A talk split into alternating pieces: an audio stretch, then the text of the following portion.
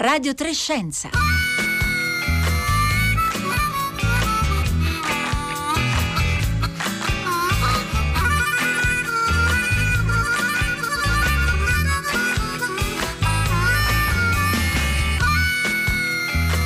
Buongiorno, buongiorno, da Pietro Greco e benvenuti a Radio 3 Scienza. Cos'è la vita? Eh, se lo chiedeva tra gli altri Erwin Schrödinger eh, durante la seconda guerra mondiale, lui era rifugiato, emigrato in Irlanda e rispondeva la vita è soprattutto informazione.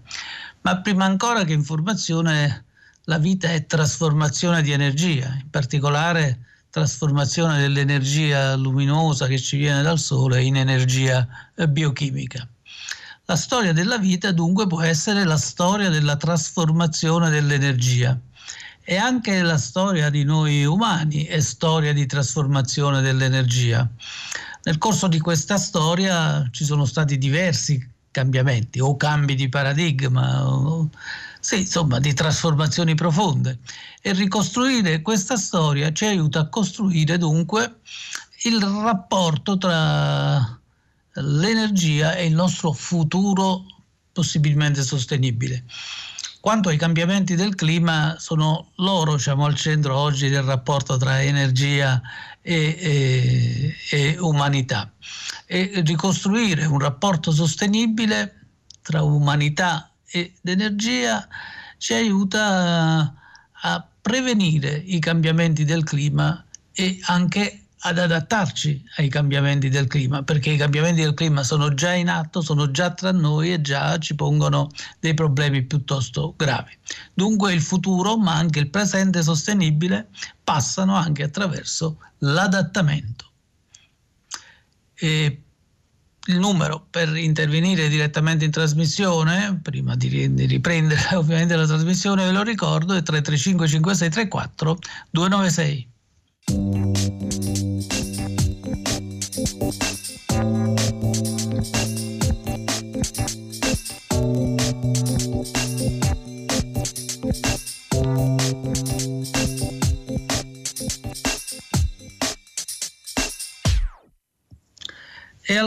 La storia dell'energia, del rapporto tra uomo e energia, dall'antichità ad oggi. Promoteo a Fukushima è il titolo del libro di Grazia Pagnotta, appena uscito per la piccola biblioteca Einaudi, che ci aiuta a ricostruire questa storia così fondamentale per la nostra esistenza sul eh, pianeta eh, Terra e non solo in passato, ma anche per il futuro. E insomma ne parleremo con lei, anzi ne parliamo subito. Buongiorno intanto, grazie Pagnotta. Buongiorno, buongiorno a voi della radio e buongiorno agli, aspetta- agli ascoltatori. Ecco, questo libro, per quanto importante sia e fondamentale sia la, l'energia nella nostra storia, eh, insomma la storia del rapporto tra uomo e energia, umanità ed energia, diciamo, non è frequente trovare libri di questo genere, anzi diciamo, è quasi eh, impossibile. E lei dunque rompe diciamo, in qualche modo un, uh, un vuoto culturale. Eh, è vero? Sì, ehm, diciamo, diciamo, così, eh, ci sono saggi sparsi nelle riviste scientifiche e alcuni argomenti relativi all'energia sono stati affrontati e ci sono poi alcune storie di alcuni grandi gruppi, però finora è mancata una visione storica d'insieme di lungo periodo. E per quanto riguarda la storiografia italiana, penso che la ragione possa essere cercata nel fatto che nel nostro paese la storia politica è sempre stata prevalente sugli altri approcci. Ma soprattutto va detto che questo non solo in Italia, gli storici che hanno guardato al grande tema dell'energia lo hanno fatto guardando quasi per nulla al legame energia-ambiente che lei prima ricordava, che è uno degli aspetti più interessanti della storia dell'energia. Tutti hanno presente l'inquinamento che viviamo oggi e che abbiamo vissuto alla fine del Novecento, ma ricordiamo anche che nella storia precedente, per quanto riguarda l'inquinamento portato dalle fonti energetiche, quello ricordiamo quello dell'area delle città industriali inglesi dell'Ottocento, causato dal carbone. In inverno si pensi che una coltre grigia oscurava il cielo di queste città ed è stato calcolato che a Londra nei mesi tra gennaio e dicembre degli anni 1881-1885 si aveva soltanto il 20% della luce solare di una cittadina di campagna e questa è una condizione che si è protratta in queste città fino alla prima parte del Novecento e possiamo anche immaginare, anzi vi posso diciamo, sinteticamente dire quali furono gli effetti gravi sulla salute. A pagare il prezzo più alto di questa civiltà del carbone furono certamente i minatori, non solo per le condizioni di lavoro, per le esplosioni e i crolli in miniera, ma anche per l'antracosi, la malattia polmonare dovuta all'inalazione del pulviscolo di carbone. Seguivano nella graduatoria gli, spazi, gli spazzacamini, che erano in gran parte ragazzi, poiché per scendere nella canna fumaria dovevano essere di piccola taglia ed erano sempre impegnati di fuliggine che comprometteva i polmoni, aggrediva l'organismo anche attraverso la pelle. E a dare la misura di questa gravità dell'inquinamento possiamo anche citare il caso delle falene, cioè delle farfalle notturne, che divennero di colore scuro perché così potevano mimetizzarsi meglio sui tronchi degli alberi che erano anneriti dal carbone. Ecco, l'ambiente profondamente modificato da un nuovo rapporto con, con l'energia, che era la, la scoperta, tra virgolette, del, del carbone. Ma eh, lei in questa storia da Prometeo a Fukushima eh, eh, inizia diciamo, dal tempo profondo, diciamo, dal, dai primi, dai primi dal, dal, dall'umanità del Paleolitico, del Neolitico e poi prosegue fino a Fukushima. Poi ci dirà perché proprio fino a Fukushima. Ma eh, intanto a suo avviso, in questa lunga storia del rapporto con l'energia, tra gli umani e l'energia, quali sono le state le svolte fondamentali, le tre svolte fondamentali, se vogliamo definirne solo tre? Dunque, se vogliamo definire dei passaggi fondamentali, possiamo dire che eh, furono il carbone, l'elettricità nell'Ottocento e il petrolio nel Novecento. L'impiego del carbone rappresenta una cesura nella storia poiché significò l'inizio dell'uso delle fonti fossili che sono inquinanti, come abbiamo raccontato, eh, e non rigenerabili. La società industriale che ne nacque eh, che nacque dal carbone dotò l'umanità di una grande capacità tecnologica, oltre che della capacità di produrre una quantità enorme di beni di consumo. I suoi effetti dunque eh, furono non soltanto economici ma anche scientifici, culturali, sociali.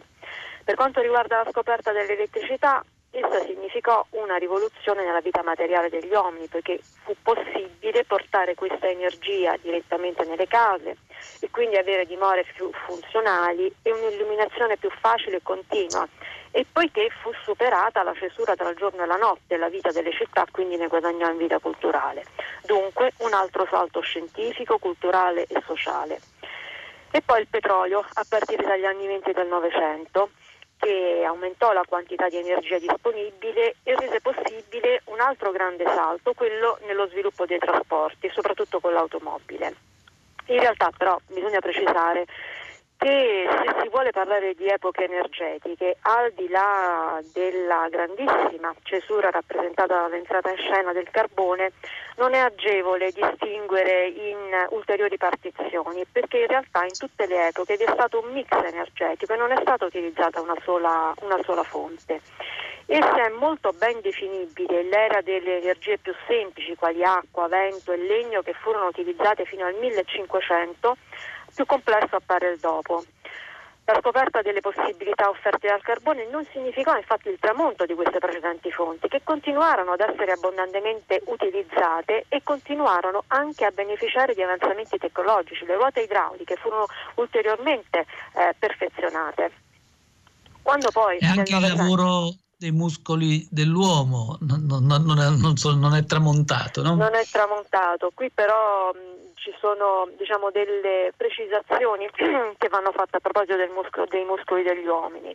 L'uomo utilizzò prima la forza dei suoi muscoli e poi la forza dei muscoli degli animali. Per quanto riguarda la propria forza, una grande fonte energetica nell'antichità fu, furono i muscoli degli uomini resi schiavitù.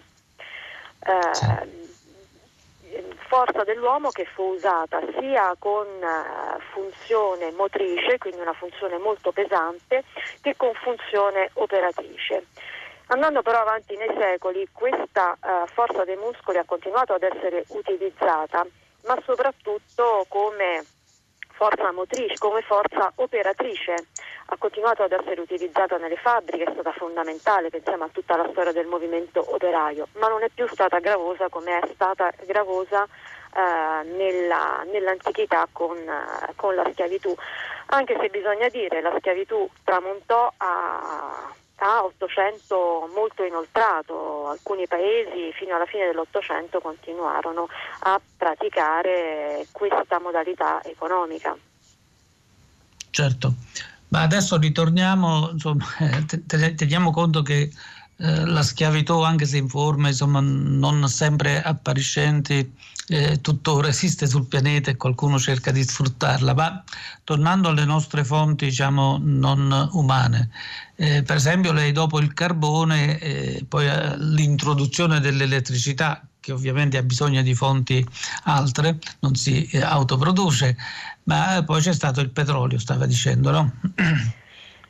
Sì, il petrolio. Eh, il petrolio mm, è una fonte che l'umanità in qualche modo con, conosce sin dall'antichità perché veniva usato nei luoghi del Medio Oriente dove affiorava in superficie come un'energia illuminante.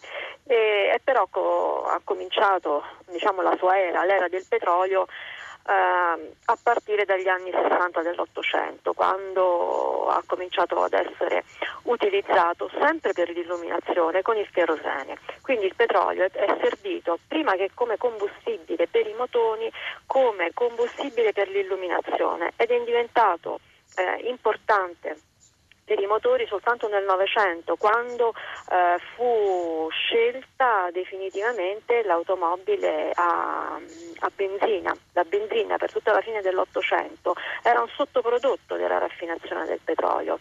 L'automobile a fine Ottocento fu pensata anche con altre fonti, pensate, fu pensata anche con il bollitore della con il carbone e il vapore e fu, ebbe un suo spazio molto significativo anche l'auto elettrica e poi alla fine insomma, eh, l'industria automobilistica scelse l'auto a derivati del petrolio, prevalentemente benzina, poiché eh, generava una maggiore potenza nel petrolio, una maggiore potenza nel, nel motore.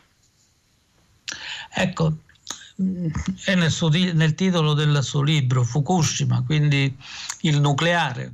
Il nucleare eh, non è stata poi in fondo quel cambio di paradigma, quella nuova fonte di energia potente e universale che ci si aspettava o no?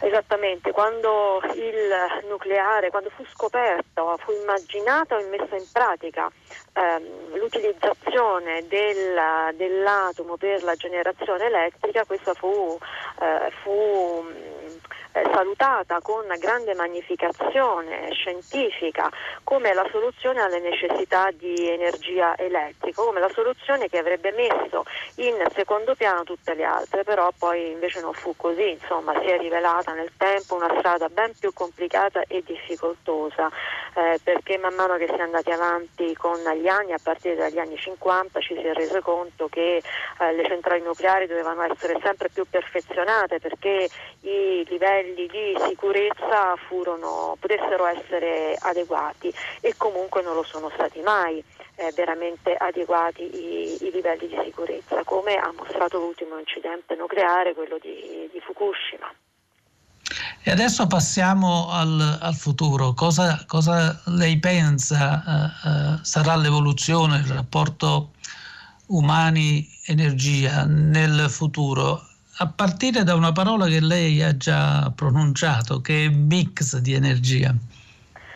Sì, è ormai chiaro a tutti che l'emergenza del cambiamento climatico pone eh, l'umanità di fronte a un bivio. Salvarsi passando all'uso di altre fonti energetiche che non compromettano il pianeta, passando ad un altro modello di sviluppo, oppure continuare così e andare verso la propria fine, la fine dell'umanità nei prossimi secoli.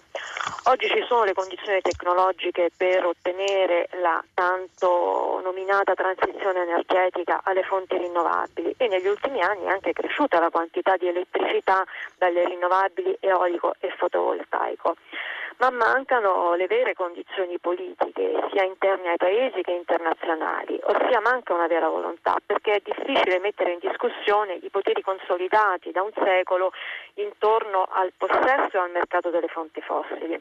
E a questo proposito voglio fare tre considerazioni anche per il nostro presente proiettato nel futuro non è possibile pensare a una transizione energetica considerando una o due sole fonti e il mix energetico non può essere trascurato.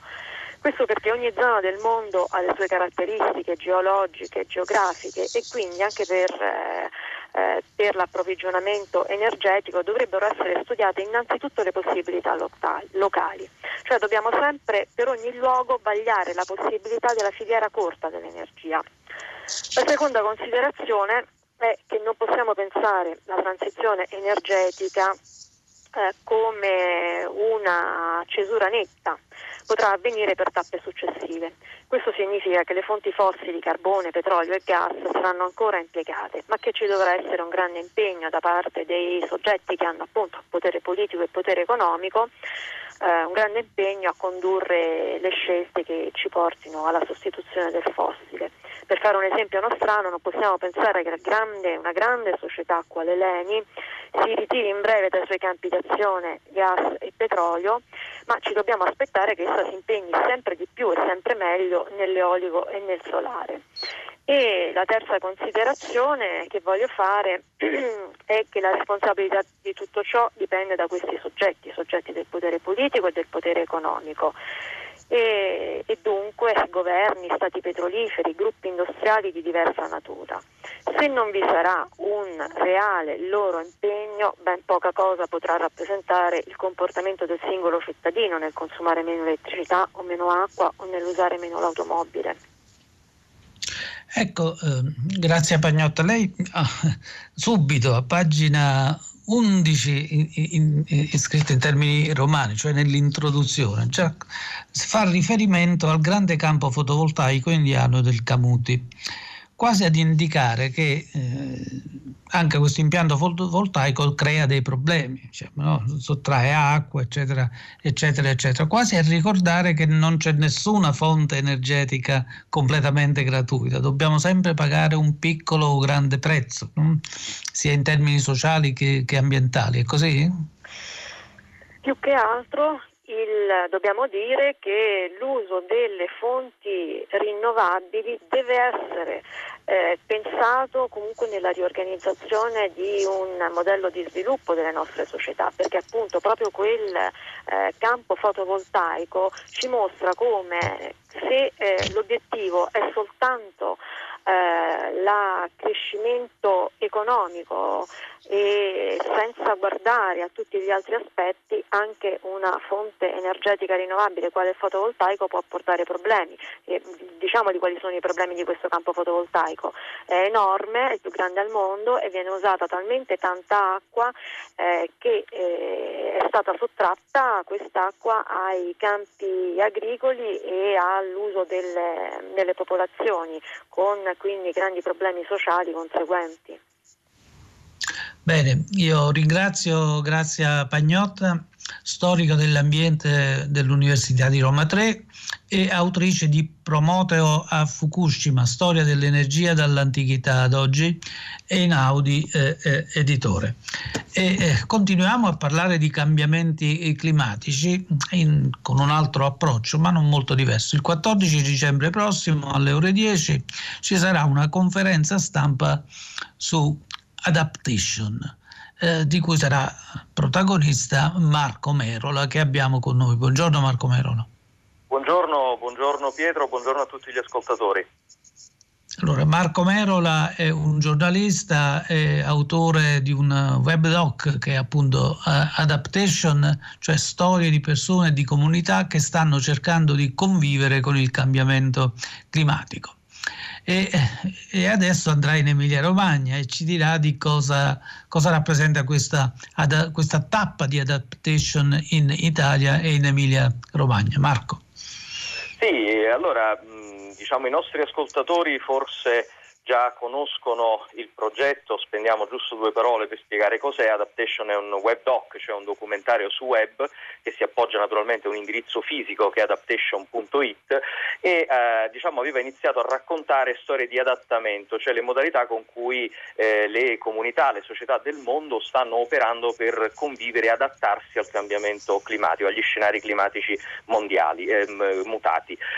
Ora l'avevamo iniziato a fare all'estero, viaggiando nel mondo con alcuni casi soprattutto in Europa Adesso, anche a causa diciamo, dello scenario particolarmente complesso pandemico che stiamo vivendo, ci siamo concentrati soprattutto sull'Italia, ma l'avremmo fatto comunque, abbiamo solo anticipato i tempi. Prima puntata di, questa, di quello che abbiamo chiamato l'Italian Grand Tour dell'adattamento per capire come le regioni italiane appunto stiano operando in questo senso, come dicevi giustamente tu, è stata l'Emilia Romagna che presenteremo appunto lunedì mattina in questa conferenza stampa. L'Emilia Romagna non è stata scelta a caso, eh, la cronaca degli ultimi giorni ci rimanda alle immagini della ennesima esondazione del fiume Panaro, tanto per dirne una, ma conosciamo tutti dire, lo stato dell'arte diciamo, della dell'Emilia Romagna e anche di, un po' di tutta l'Italia. L'Italia è un paese fragilissimo dal punto di vista idrogeologico, lo racconta un rapporto dell'ISPRA rilasciato un paio d'anni fa che dice che addirittura il 91% dei comuni italiani ha altissimo rischio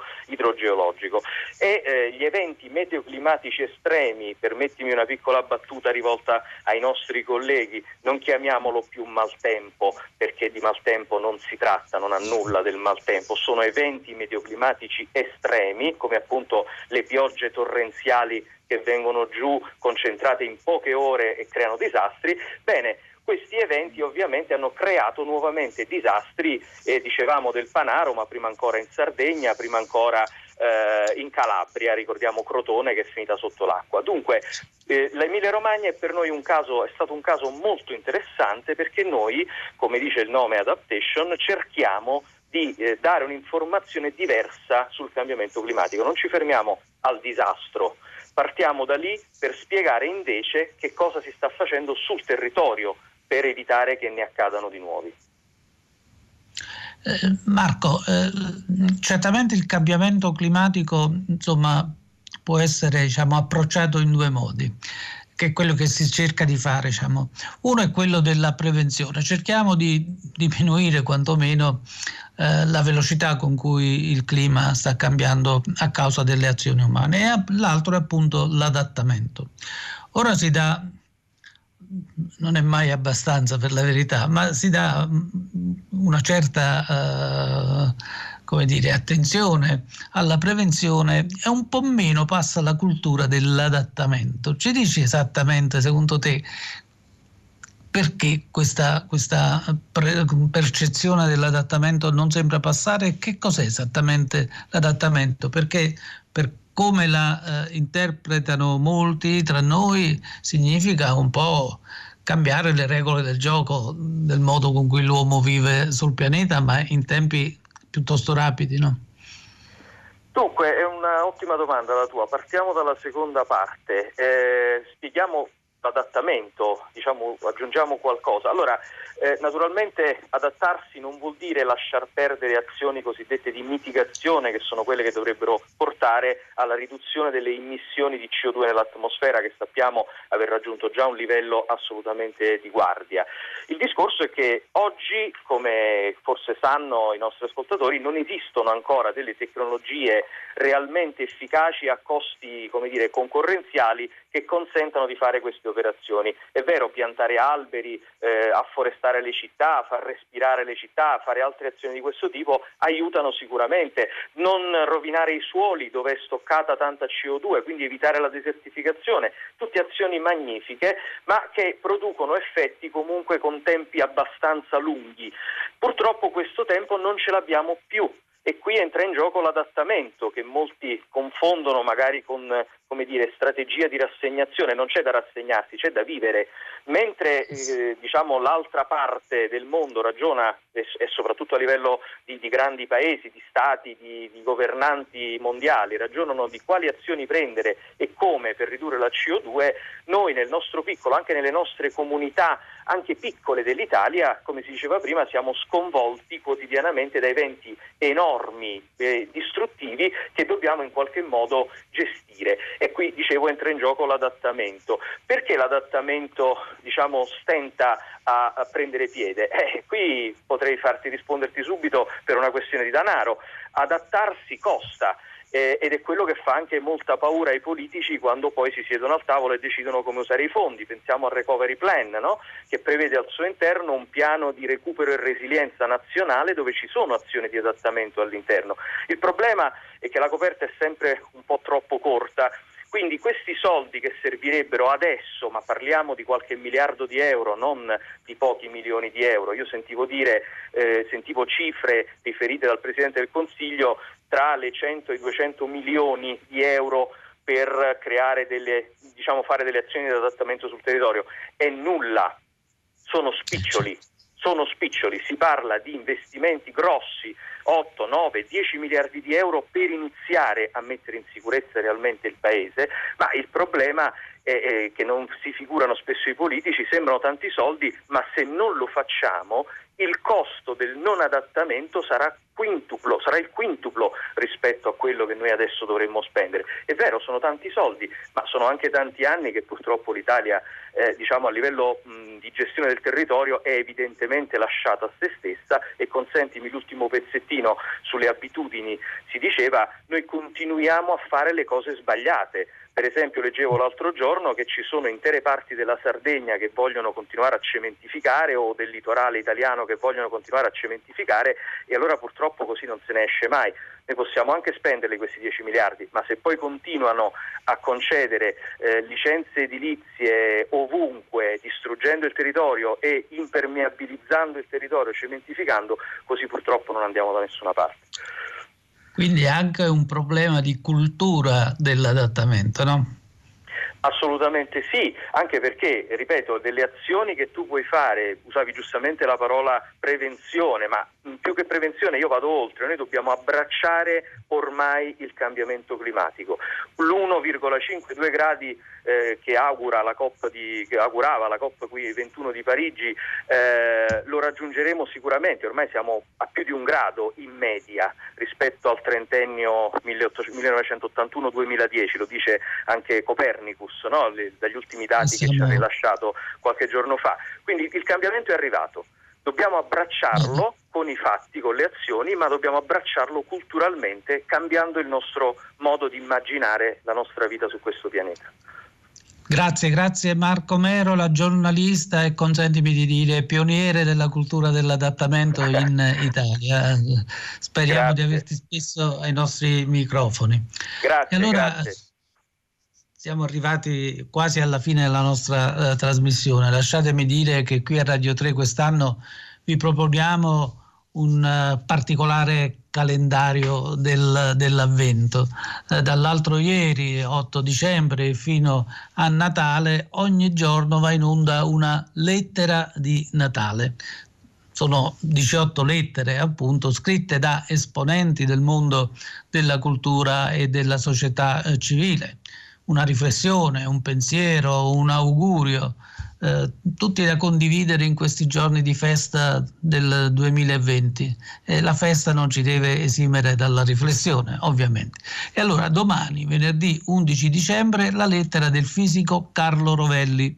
I, brani, i brani sono eh, riascoltabili e scaricabili in podcast dall'apposita pagina Tre volte Natale, il Natale di Radio 3 che è stata creata sul sito della nostra rete e che potrete raggiungere sulla piattaforma raiplayradio.it. Siamo arrivati alla fine della nostra trasmissione, come dicevo, questo è un programma di Rossella Panarese e Marco Motta. in regia Marco Pompi, alla console a Roma Danilo Solidani, in redazione Roberta Fulci e Paolo Conte. A tutti un sentito ringraziamento e adesso la linea passa al concerto del mattino.